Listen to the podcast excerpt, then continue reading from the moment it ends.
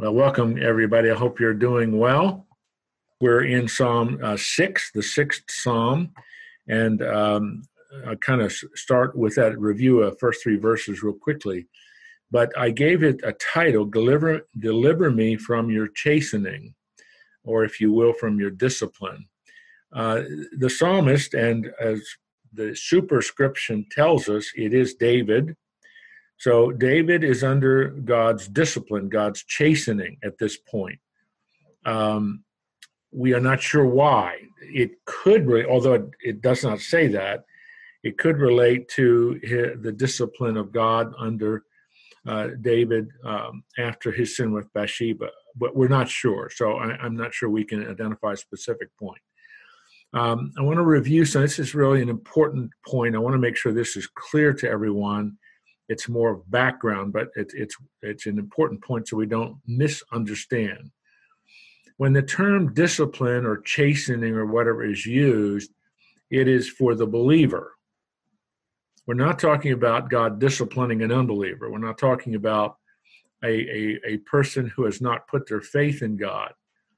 Uh, discipline, uh, chastening is God's method as our Heavenly Father of dealing with his children. And because we live on this side of the cross, uh, we enter into God's family when we put our faith in Jesus Christ, his son, and his finished work, and so on.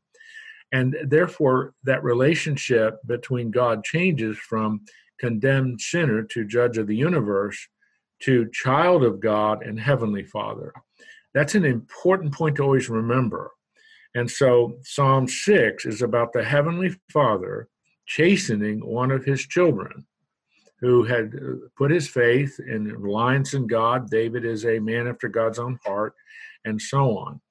And I should add, because this also is important background, that Hebrews chapter 12 is, is quite an important chapter on us understanding, again, this perspective about God's chastening, God's disciplining of his children when they get off the track of obedience.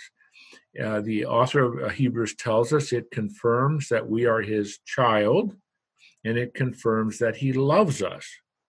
And in that passage in Hebrews 12, it also states that the purpose of God's discipline is that we will become like his son, that we will become in the likeness of his son, righteous that we will be back on the track of walking with Him in obedience.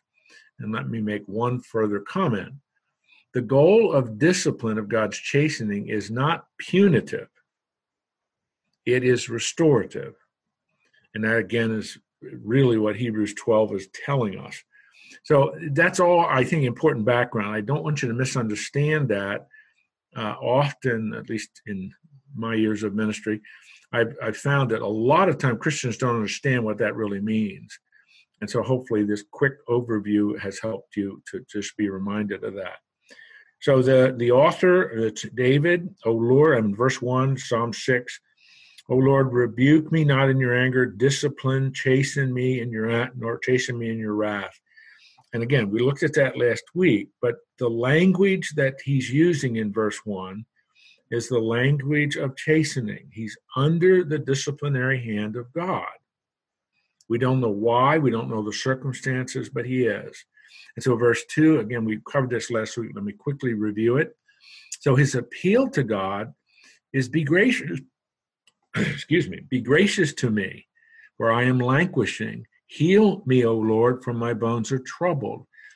So the sense of this language, it is a little bit, a bit of hyperbole, a little bit of exaggeration, but he is withered, he's weakened, he is absolutely worn out.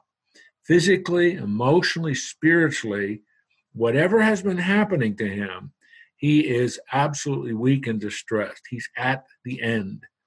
My soul is greatly troubled, verse 3, but you, O Lord, how long? And it ends and I commented on that last week. It's it's like he breaks it off, and and it's it's kind of frustrating for us. But he's saying, in effect, I think, how long is this going to go on, Lord? How long are you going to let this this go on? And so Uh, is it desperation? Possibly. Is he ready for it to come to an end? Yes.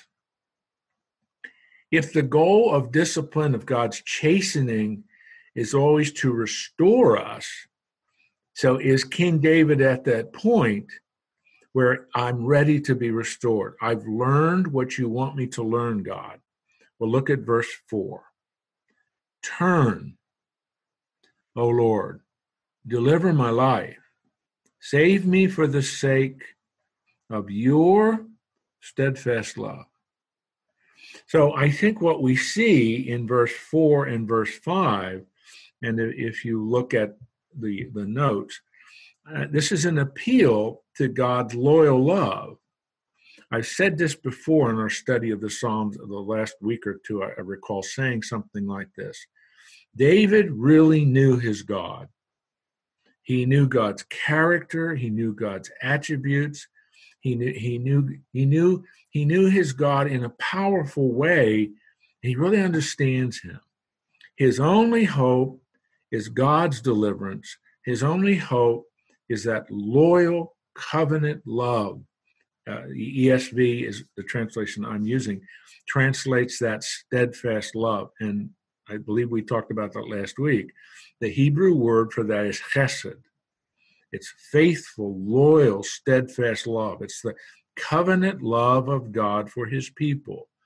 In, in the Old Testament, that loyal covenant love was, of course, the covenant of the Abrahamic covenant.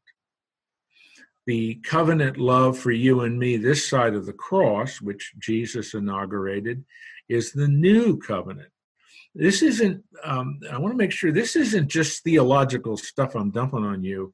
This is really important, practical truth for each one of us that, that is listening here to my voice. You are in a covenant relationship with the living God.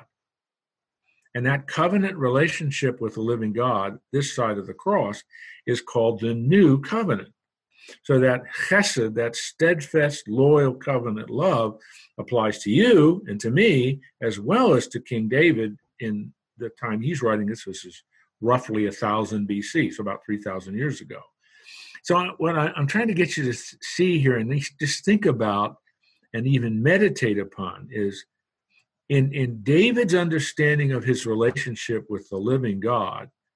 He frames that relationship as a covenantal relationship. This is a relationship that's not based on a flippant, flimsy, fair weather kind of understanding of God. Oh my, no. He understands that his discipline, chastening hand of God, if I can put it this way, he deserves it.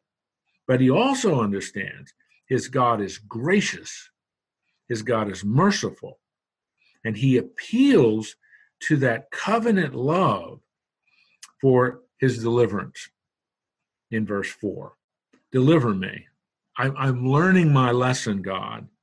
Save me for the sake of your covenant love, on the basis of your covenant love, because of your covenant love for me. Okay, now let me let me stop there. I've said an awful lot. Some of it was in review, and some of it was to again try to provide the context for biblically understanding chastening and discipline. But any everybody with me? Any questions? Uh, yes, um, I have one on, on verse two. It says, yeah. um, "My bones are troubled." Is that an idiom, or is could that um, indicate that it's a health issue that he's facing, kind of like the thorn in the flesh? Um, that's that's a good that's a good question. It it seems, uh, Russ, as if bones there in my in my Bible. I actually put um, quotation marks around bones because he probably means more than just you know his physical bones. He's talking about an emotional, spiritual distress you know, like we'll say I'm, for example, we'll say I'm bone tired if, if uh-huh. you've had an exhausting day or something like that. I'm bone tired. Well, that you don't really mean by that that your bones are exhausted. It's just a metaphor for how deep and and and and thoroughgoing is your exhaustion. I think that's how he's using this for us. That my bones are troubled. I am at the pit of emotional and spiritual distress. I'm physically, emotionally, and spiritually worn out. Is this I a common?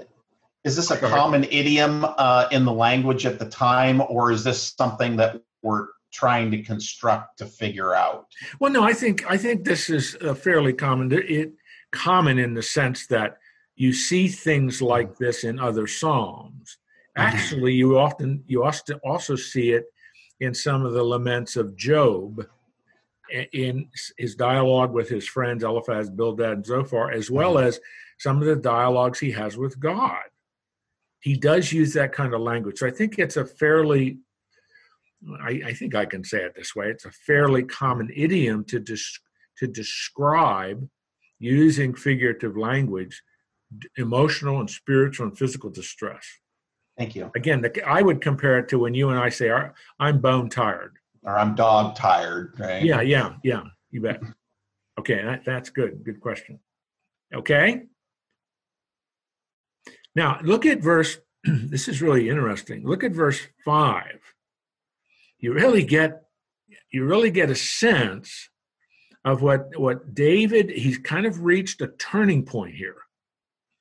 He's he's understanding, he's turning from his sin, he's understanding why God's chastening and discipline, and he says, for, save me for the sake of your steadfast love. Lord, you and I are in a covenant relationship because or for in death there's no remembrance of you in sheol here probably sheol just means the grave who will give you praise. Isn't that he's saying that to god. No, no this lord let's talk about this now. If you take this to the point where you're going to bring me home there's no remembrance of you. There's no literally in remembrance there's no praise of you in death. In sheol when i'm in the grave who's going to give you praise? He wants, listen to me. Uh, I'm sorry, you are listening to me, but I'm just saying what he wants to do here. Lord, I want to continue a life of faithful obedience to you. I want to continue to be restored now to that vibrant, robust walk with you. Lord, I want to glorify you. Lord, I want my life to count for you in death, in the grave, I won't have the opportunity to do that anymore.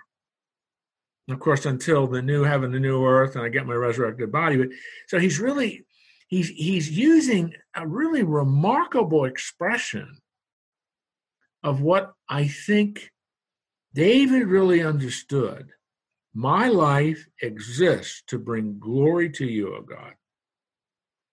And if I die, that's going to end. If I go into the grave, that's going to end. I don't want it to end. So he's his faith is being strengthened through this disciplinary um, uh, chastening experience with his God. And he's back to here's the purpose of my life, Lord. I want to bring glory to you. And if I go into the grave, I won't be able to do that anymore. And I'm not ready to stop that. I remember if you if I were to ask you guys, and I, I, mean, if you want to do it, you can, but I to ask you, I'd like you to sit down, take a half sheet of paper, and write a mission statement for your life. What would that look like? Jim Eckerman exists too. You know, like if you have a company or a business or a school, I mean, any almost all of them have mission statements. I think they should. That's very important. Explained why you exist and so on. But in a way, David is reminding the Lord of his mission statement. Lord, I exist to bring glory to you. And if I go into the grave, I'm not going to be do, able to do that anymore. And I don't want to stop doing that. It's almost like he's back to, Lord, I've learned my lesson. I am restored to that relationship with you. I want to get back to doing what is the mission and purpose of my life to bring glory to you. Because when I'm dead and I'm in the grave, I'm not going to be able to do that anymore. I'm not ready to die yet. I know that's ultimately up to you. So it's it's a it's a fantastic, it's a fantastic turning point.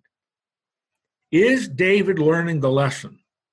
Is David getting um, how what's the best way to put that? Getting the purpose, deep-seated purpose of why God has disciplined him. I would say from verse four, he's he's turned the corner. Yes, yes.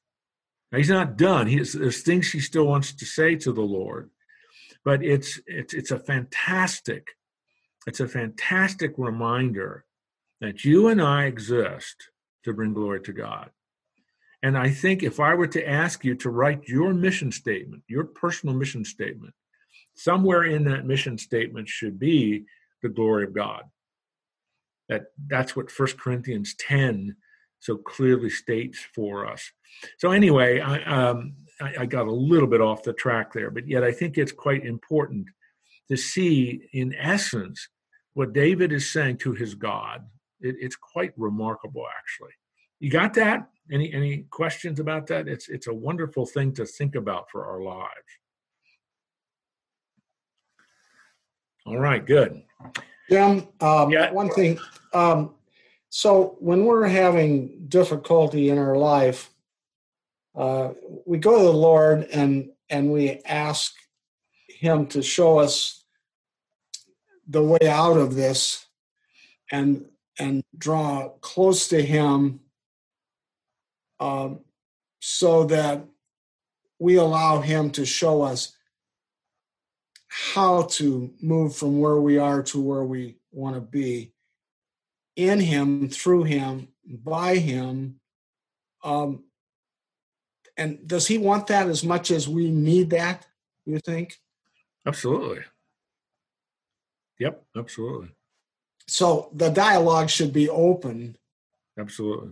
And and all yeah, okay. Absolutely.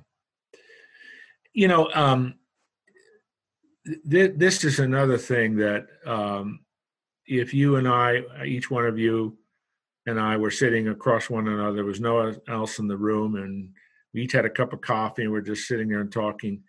And I just ask you, can you share a point in your life where you know for certain God was chastening you, where God was disciplining you? If you're very intellectually honest and spiritually honest, I think every one of us would be able to say, yes, I can cite some things. I remember, let me share something because it, it, it was very clear to me um, when I was in leadership at a school I was president of here in town for uh, 20 years, I was in leadership. I traveled a great deal, and uh, sometimes I would fly, sometimes I would drive. This was a uh, this was a Sunday, and I was preaching at a church in central Nebraska, and I needed to be back in Omaha for an evening uh, speaking engagement. So I had um, I had left the church. It was about uh, maybe one thirty, uh, quarter two, I believe, and I had a pretty good distance to go. So, you know, if you those of you who know what Central Nebraska is like, and you can you can drive for miles and there's no human being. You see cows, you see steers, but you don't see humans. And so I was really clipping clipping along. I mean, I was really clipping along. And I always always would just feel, you know, I really shouldn't be going this fast. But I'm in the Lord's work and I have more work to do tonight. So I would keep going. It was 75, 80 miles an hour. And, um, well, I'm not going to tell you the town because you could probably go talk to the policeman and he would tell you all about it. This was a long time ago, but he might remember it. It was really fascinating. All of a sudden, this policeman pulls up out of nowhere with his his bubble going was red and his siren going. So I pull over and he I thought, oh my goodness. So I put my Bible very visibly on the passenger side so he'd see my Bible and had my notes and I had the radio on with the Christian station. Isn't that awful? See the depths of my iniquity, don't you? So anyway, he you know he gets out of his car and comes up, windows down, and he he tells me how fast I was going.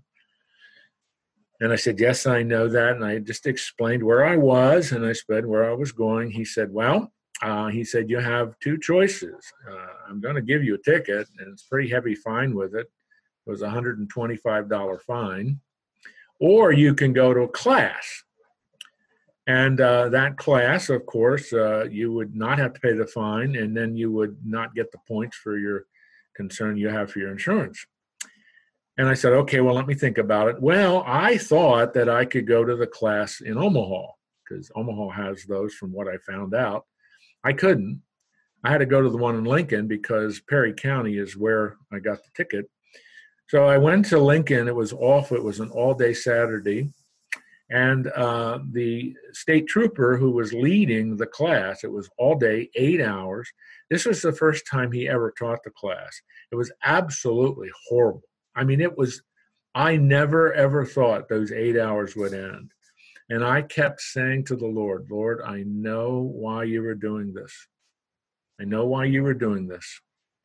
You are chastening me for disobeying, thinking that I am above the law, and because I'm your servant, I can get away with anything. And I just kept saying, I know, Lord, this is your chastening hand upon me. I mean, that I don't know if you've ever been to any of the. The only time I've ever been to one of those classes. I mean, it's just unbelievable. And when you have a guy, this is the first time he's ever taught the class. I mean, it was sheer Protestant purgatory. It was just unbelievable. But I understood what God was doing, and I, I kept saying, Lord, I'm sorry. I've learned my lesson. I'm going to do the best I can, depending on you, to not do that when I'm going to these preaching assignments. So anyway, if all of I shared something a little bit humorous, but I, there was no doubt in my mind why that happened. No doubt in my mind. And so I, I learned something from that. It was just a simple little lesson, but if you're going to represent me, represent me well, including obeying the traffic laws of the counties you drive through. So I said, Got it, Lord. So that's all I have to say about that, as Forrest Gump said 21 and a half years ago. Are you ready to go to verse 6? Amen. We Amen. agree with that. What what was that? Okay, got it. We all we all can agree with that, Jim. We were most of us were there at some time uh, in our lives, so it's good. Verse six and verse seven. The expression of his grief he's grieving under the hand of God's discipline of his chastening. And he tells the Lord this I am weary with my moaning. Every night I flood my bed with tears. I drench my couch with my weeping. Now, that's obviously hyperbole, exaggerated language. But he is saying to the Lord, I am emotionally and physically and spiritually drained.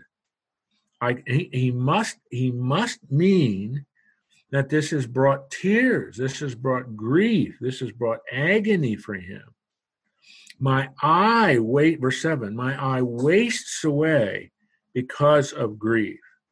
It grows weak because of all my foes. I want to talk about that last phrase in a moment. But the, the measure of his grief, the measure of his of his weakening is his weeping. Why is he crying? Why? We don't know. He doesn't tell us the reason. He doesn't tell us the specifics. But he's sharing with the Lord the great incessant weeping and agony he has experienced. What has God put him through?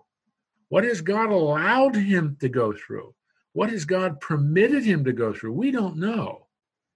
But there's a key phrase at the end of verse 7 because of all my foes. Now, ESV has translated the word foes, F O E S. It could be enemies. What is that telling us? The instrument of God's discipline was other people. The instrument of God's discipline in David's life at this point were his enemies. Who are they? What were they doing? We don't know. He doesn't tell us. Obviously, he doesn't need to tell God that because God knows. But what we're looking at here, let me go down a bunny trail real quickly. But God uses three primary instruments for his discipline. I know this only because it's in the Bible in lots of different places, pulling them together. First instrument of God's discipline is His Word. Every one of you listening to my voice or part of this this this meeting knows that this has happens to you maybe every day. It happens to me a lot in a given week time. I'm reading the Bible, and all of a sudden there's something I read that convicts me. Something that I read and I say, "Oh my Lord, I'm coming up short on this.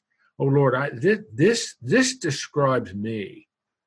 You you want me to deal with this, don't you, Lord? That's the disciplinary instrument of God. He uses His Word.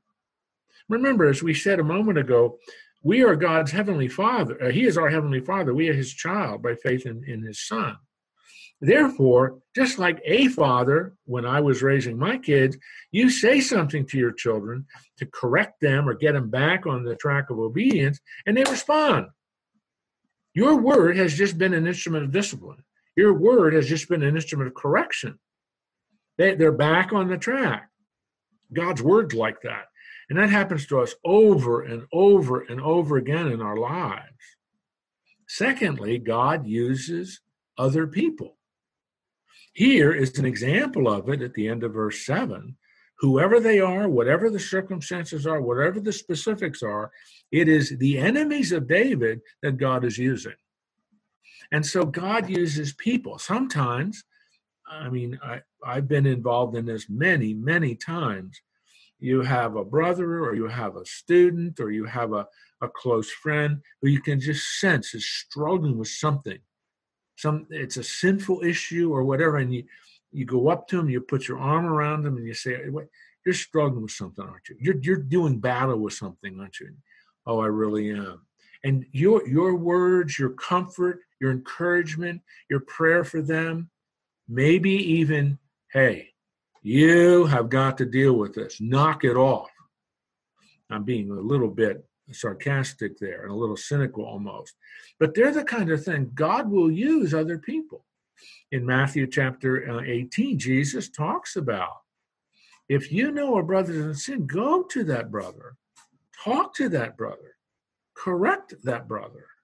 Galatians 6 1, Paul talks about you who are spiritual, you who are walking by the Spirit, correct those who are not. James at the end of his epistle talks, you, you who are spiritual leaders, bring back those who are wandering. And the word there's planeo, like the planets, wandering ones. So it's that responsibility that we have to one another. And even in this situation that's David, his enemies, it can be friends. God uses people as instruments of his discipline. And then the third instrument are circumstances. God uses the circumstances of our lives to get our attention, to deal with the things that He wants us to deal with. He's just disciplined, He's chastening us, He's shaping us, He's molding us, He's sanding off those rough edges. And He will use circumstances to get our attention, to deal with whatever it is He wants us to deal with. And so in this particular situation, the specifics we don't know, but he tells us he is in this situation because of his enemies, but he recognizes God is superintending all of this. So then these victorious, uh, triumphant, fantastic words that end the psalm in verse 8, verse 9, and verse 10. Depart from me, all you workers of evil, meaning those at the end of verse 7, his enemies that God has used as an instrument to chasten him. Why? Because the Lord has heard the sound of my weeping. The Lord has heard my plea. The Lord accepts my prayer. The confidence, the certainty that God has heard, God has answered, God has accepted, God has restored. So, the consequence of that, all my enemies shall be ashamed and greatly troubled. The same word that's up in verse 2. And they shall turn back and be put to shame in a moment, quickly. What's happened? The fortunes are reversed. God now will deal with those who are the enemies of David that God has used to chasten David. That's called justice. It's the same thing that you see, if I can broaden this now, it's the same thing you see in how God dealt with his people Israel in the Old Testament. In the book of Jeremiah, Jeremiah it's of course Jeremiah is right before Nebuchadnezzar destroys and conquers Jerusalem in 586 BC. But anyway, Jeremiah says that God is going to raise up the Babylonians and they will be the ones who will discipline us, but then God will discipline them. In the book of Habakkuk, which is one of the little minor prophets, the Habakkuk in chapter one is, is talking to the Lord about all the iniquity and immorality and corruption that he sees in Judah. And he says, God, why aren't you doing anything? In chapter two of Habakkuk, God says, I am doing something. I'm raising up the Babylonians who will chasten you. That's the word that's used there. But then when I am done with them chasing you, I will discipline them. Indeed, the word is stronger. I will judge them. So I'm saying all that because this, what David is doing in verse 10, is David knows, David knows how God works. And God will turn the tables God will, God will reverse the fortunes. And those whom he used to chasten, God will now deal with them. And that is called talionic justice. That's God's justice. And that is always comforting, that's always assuring that God always, always, always is in control of the things that happen in our lives.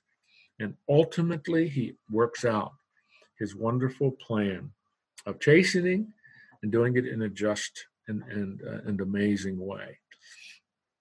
I find Psalm 6 uh, Uh, one of those Psalms that are important for us to every now and then just read and review. The chastening hand of God is real in our lives. As I said, it can be at the simple level of just His Word as we read his word and we're confronted with his word and we understand his commands and we understand his his his standards and we change we grow we're transformed that's the chastening hand of god the word of god chastens but he, uses people and he uses circumstances but he never does it in an unfair way he never does it in an unjust way it is always, always, always for our good. In the words of Hebrews 12, it confirms we're his child and it confirms that he loves us. Okay. Any questions? Psalm 6. Yeah. Um, you mentioned a word a second ago, his something justice, and I just didn't catch the word in the. Oh, um, talionic justice. How, how do you spell that? Uh, T A L I O N I C T A L I O N I C, talionic. That is the system of justice in the Bible. Uh, that is, it's summarized among other things, an eye for eye, tooth for tooth. It's uh, it's that is a very important concept to get uh, to get your arms around. The guys that have been with me for a long time, they all know what that means. Most of them have written thought papers on it. I just lied. That's not true. But uh, anyway. But anyway, Russ, does answer Russ, does that answer your question? Are you okay on that? You can look that up. That's a that's really a wonderful that's a wonderful concept to really understand the biblical idea of talionic justice. Jim, uh, when he disciplines the people who disciplines the people that need to be disciplined, that is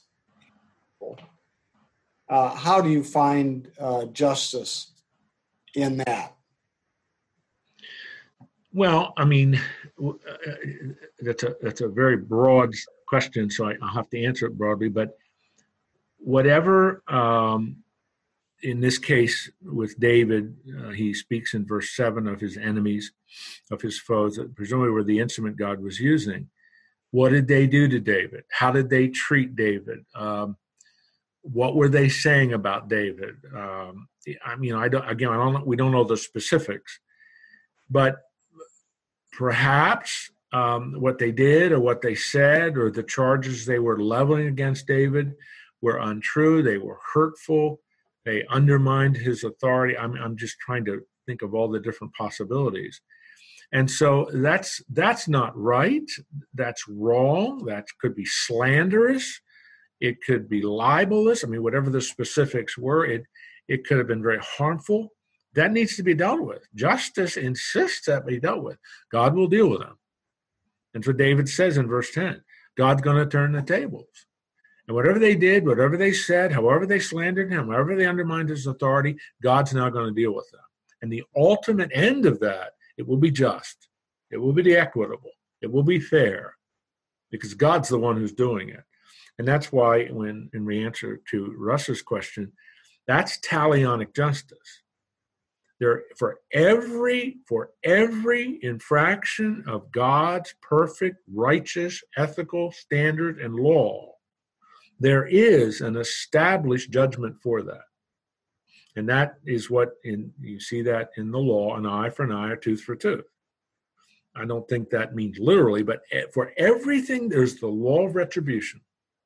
And God will mete that out perfectly. And in this case, again, whatever the specifics are, David understands that. I'm back in my relationship with the Lord. I've learned my lesson. He's heard and accepted me in my prayer. You guys are going to see the tables turn because that's the nature of my God. I have a question, uh, observation. Um, Fred, the, how I kind of understand the thing that you're asking is that if God lifts the hedge because you're going to be chastened, that doesn't necessarily create agency. You know, one of the things I struck with was the whole Pharaoh thing. God hardened Pharaoh's heart, right? And that's my question. God, God hardens Pharaoh's heart and then holds him responsible for it, right? Which I think is kind of where you're going with that question. It's like you use Babylon to judge these people what? We did what you asked, right? Well, no, you know, just evil doing what you want, and God just let you go through the hedgerow and get these guys, and now you got to pay the price. So the, the, my question was, you know, is that an appropriate application, and you know, how does that apply to the in Exodus of hardening Pharaoh's heart? Are you wanting Fred to answer that? Or me? No, I'm no, I'm, I'm making an observation to Fred oh, okay. about oh. lifting the hedge and letting yeah. the bad guys through, which is yeah. your chastening. And then I'm saying, does that really apply to this Pharaoh thing? Because that bothered me for a while, and that's how I resolved it, right? Yeah, and that's. But I think there's a deeper uh, understanding that I don't quite get there, and then I'm swinging back to Jim and saying, "Is there a deeper understanding there that I don't quite get?" that's that's right on. That's a classic, I think. And Jim's uh, Jim. You were cutting off there, Fred. I didn't hear what you said. Oh, I thought maybe you know you could add some fleshing that out that uh, Russ brought up. So, I mean, it's I mean it was well demonstrated, wasn't it? Uh, his justice. Well, I I mean, you are I mean, Russ, you know, ultimately, you are asking one of those excruciating questions that does uh, raise its head every now and then in Scripture. We believe that God is not the author of evil. We believe that God never does anything that's evil. And yet, at the same time, we teach that God is absolutely sovereign and that his providence is real. And so, when you come across um, a situation like you do in Exodus 7, 8, 9, 10, and so on, where you see Pharaoh is in effect doing battle with God. And God keeps revealing himself to Pharaoh through the plague, Plague one, the Nile's turned into blood. And what does the text say? Pharaoh hardened his heart. Plague two, Pharaoh hardened his heart. Plague three, Pharaoh hardened his heart. And you have a couple more of those. And then plague, God hardened Pharaoh's heart. God hardened Pharaoh's heart. And in Romans chapter 9, the Apostle Paul lifts the window of God's sovereignty in that very problematic text. I created Pharaoh for my glory. Now, when you go through the text of Exodus 7, you see the complicity of Pharaoh there. He hardened his heart. How is he responding to God's revelation? He's hardening his heart. I don't care what's happening.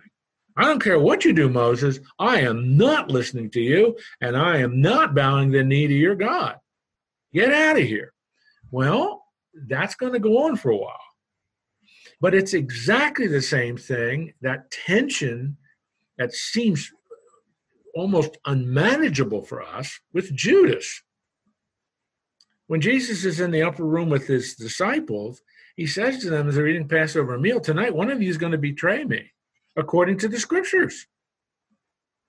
Then what does he say? But woe to that man, it would be better if he were never born. Right there, you see both things. Right. The utter total sovereignty of God, that Judas is being used by God to betray his son to the Roman soldiers. Or James. At the same time, Judas is absolutely culpable for what he did in betraying Jesus. Mm-hmm. Can you bring those two together? I can't. Mm-hmm. I can't satisfactorily bring those two together. But the Bible is saying to us, as with Pharaoh, believe both of these things to be true. And you, you, you it, it just, I have lived with this theological tension for 36 years. So I've been studying this stuff. I mean, because you can't get away from it. You can't resolve that tension. You can't satisfactorily say, well, now I understand how both those things can be true. And, and I don't think this side of heaven we're going to completely. So, what we see is God is using these enemies of David to chasten David. But mm-hmm. God is going to hold the enemies of David accountable for what they're doing to David. Why? Because he's a just God. God doesn't put a harness around our decisions. Um, would you would you say? I mean, we still have freedom to make our own decisions. In doing so, they're either in line with God's will or they're not. And we're not innocent of what God's will is for our lives. Um, would you would you say, or how how would you relate to that idea? But we will not boast you know even our faith is a gift from god.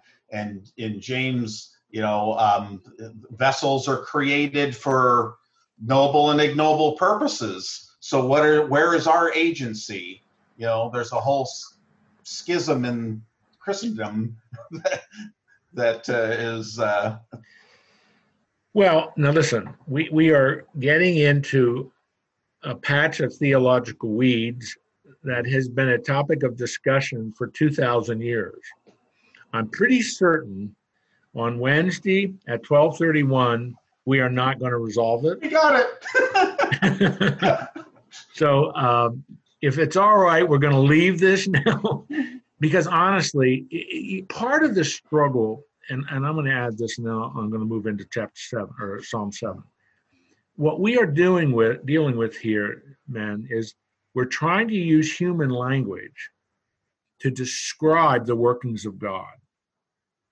And human language, when God is the subject, is, is often very difficult. And it usually it usually doesn't do the complete adequate job we'd like it to do because each word has to be defined, each term has to be clarified, and it's a real struggle it's a real struggle for us. What's the human language I use to resolve the tension between God's sovereignty and human responsible freedom? Good luck. You're, you're going to struggle with that. There's a wonderful book by Randy Alcorn um, that it came out a couple years ago. It's called Responsible Freedom. And uh, I don't know if you know who Alcorn. He wrote that magnificent book called Heaven, but it's really a, it's really a, a nice. He does a really nice job there It, it parts of it are a bit heavy theological, a lot is eminently practical, where he really does help us to understand what free agency looks like in a world where there is a sovereign God. And that there's always tension when you have those two items. But so I'll kind of leave it at that. I, I it's a, it's quite a wonderful treatment of that. I really like the book. Psalm seven. I've entitled this "An Appeal of the Innocent." An appeal of the innocent. Here is, uh, and again, this is a Psalm of David. It tells us in the superscription. It tells us when he sang to the Lord concerning the words of Cush, a Benjamite. We have no idea what he means by that. Uh, the, the the incident that the superscription is referring to, we don't know. It, it doesn't fit anything in the account of David's life in in uh, in uh, Samuel, First Samuel, and into Second Samuel. So we're just we're not sure, but apparently, apparently, it's something like this. Whoever of Cush the Benjamite, he said some things about David he was saying he was leveling charges against David that were absolutely not true. There were lies. It was apparently slanderous. Uh, it was uh, attacking the very character of David. And David didn't know what to do. And in that kind of a situation, what he tells us, and this is what this, this psalm is, is really all about, it's a little bit longer than the ones we've been studying, but the only place he can go is God. He's asking God, he's asking God to be his advocate. He's asking God to be his refuge and savior. He's asking God to fight for him. He's asking God to to be the judge, to to rectify this. Lord, there's nowhere else it can go. I don't know what else to do.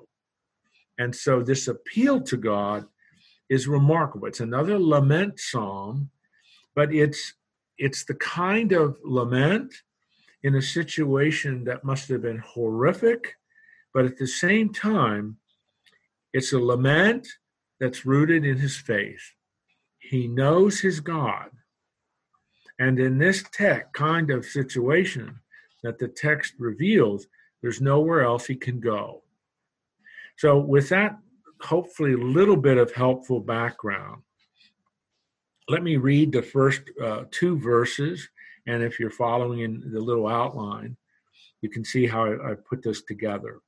Remember, he's innocent, whatever the charges are. David is innocent. Oh Lord my God, in you do I take refuge. And that is a, very familiar thing in the Psalms. The psalmist often says that. In you I take my refuge, etc.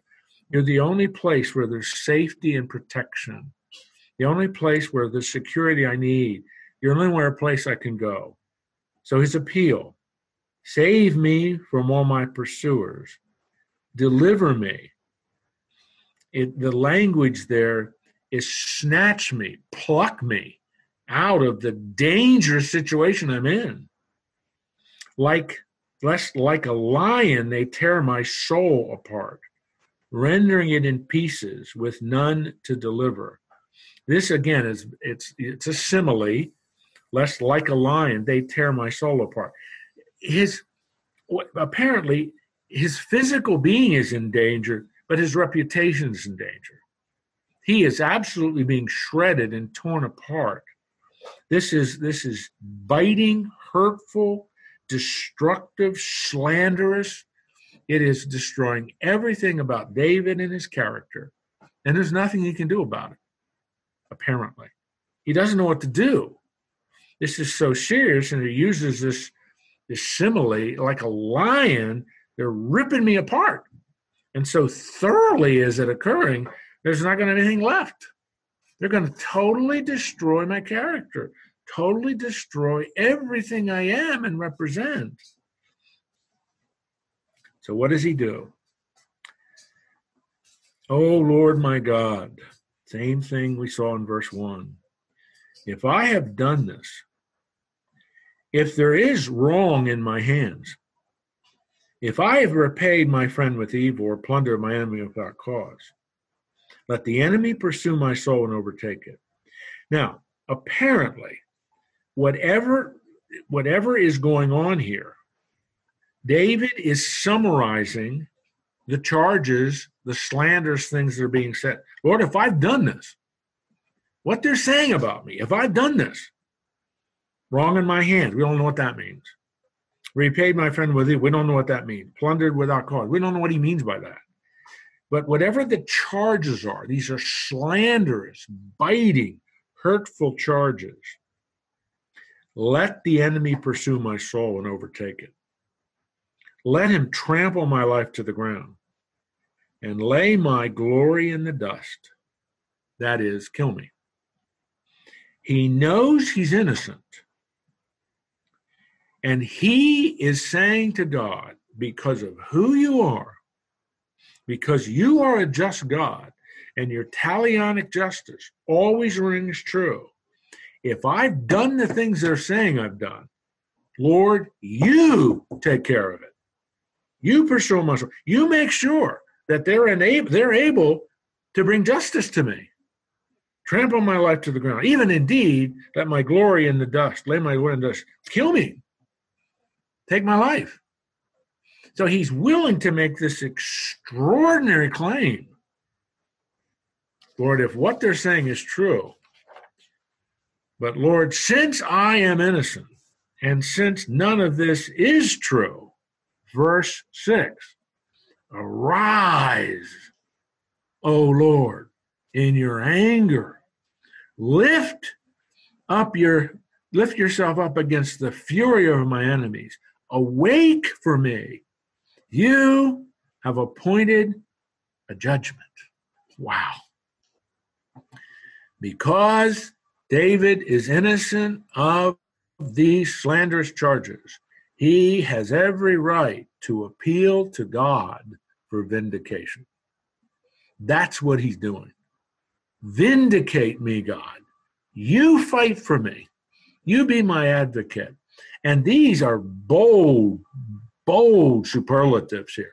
Arise, lift yourself, awake. I'm sorry, I'm preaching there. I'm really raising my voice, but this is extraordinary.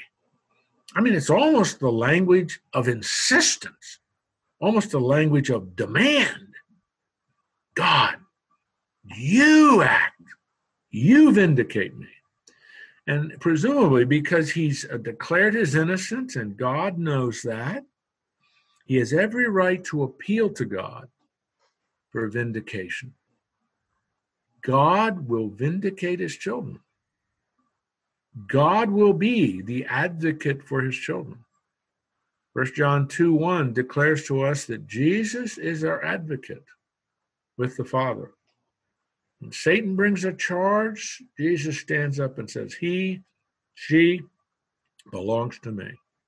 They're my child. I purchased them with my blood. And it's that same kind of sense, this boldness, it's almost audacious on the part of David to appeal to God like this. You act. Arise, lift yourself up, awake. For you have appointed a judgment it is time for you to summon the wheels of your justice and act. Verse 7. Uh, what time is it here? Okay, we've got a few minutes yet. Let the assemblies of the people be gathered about you. Over it, return on high. Call the witnesses. Call the witnesses from the people. Let them gather around you, O judge of the universe. Over it, return on high. Come. Return on high. Come. Come, O God. Judge. Vindicate me. Public witnesses. The, the evidence is there. But God, you have to do this. and so then he appeals and it's it's it's really quite an amazing, it's really quite an, an amazing statement. The Lord judges the peoples. And the, the, the title there is Yahweh. Yahweh judges the people. He is the ultimate sovereign over this earth, and he's ultimately the sovereign judge, and he's ultimately the sovereign purveyor of justice. The Lord judges the people. No one, no one is absolved from that. Judge me, O Lord. I'm I'm willing to accept that. Judge me, O Lord, according to my righteousness, according to the integrity that is in me. Lord, you evaluate. You evaluate my life. You evaluate what they're saying. You look at my integrity, you look at my righteousness. Oh, let the evil of the wicked come to an end, and may you establish the righteous. You test, this is how the ESV translates this. You test the minds and the hearts, O righteous God. You who test those. Now let's think about that. I, I wish we had more time. I may have to carry this into next week, actually. But what I'm really interested in doing here in, in verses 8 and 9 is broadening this into some thoughts about God as judge, about God as the judge of the universe, about God as the one who is the purveyor of justice in his world. And what I'm very much interested in is that phrase that's in the end of verse 9 you who test the minds and hearts. That is the penetrating knowledge of God.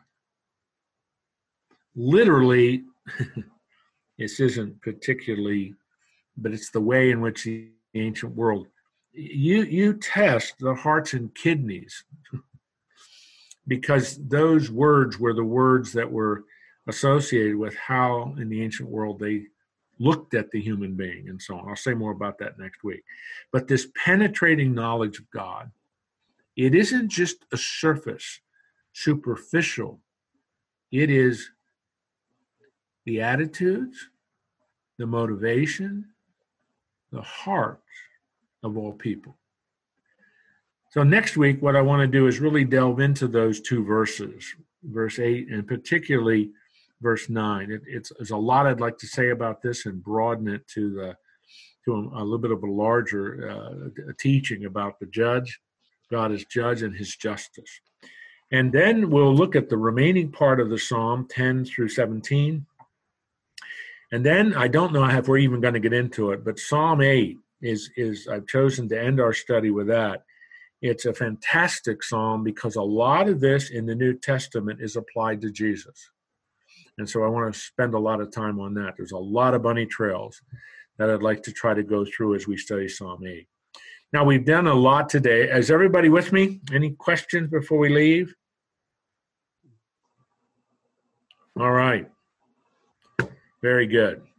Well, thank you guys. I'm going to pray here and then we'll we'll sign off and get into the rest of our day. Heavenly Father, we are um, we are so thankful that we have the privilege of studying the Word of God, and especially right now studying these Psalms. Um, psalm six is is such a precious psalm in so many ways, and I hope the way we tried to approach this and and teach this and share this was meaningful to the men. It's the chastening, the disciplinary hand of God upon one of his own, in this case, David. Every one of us, if we're very honest, very transparent, has experienced your chastening. We know what that's like. Hebrews 12 tells us that you chasten us because we're your children. You chasten us because you love us. And it always has a purpose to restore us. Lord, I love how David puts this at the end of his his whole section. He he wants to continue to be able to serve you and to bring glory to you throughout the rest of his life. He doesn't he doesn't want to die. He doesn't want to have his life. He wants to live on because that's how he can continue to bring glory. There's a man who knew God. There's a man who understood the core mission of his life. And we are thankful that we can reflect on that. I pray that each man in this this class really does see that one of the main purposes that the Lord has created each one of us is that we become the representatives of his glory. We represent him. We want to do that well.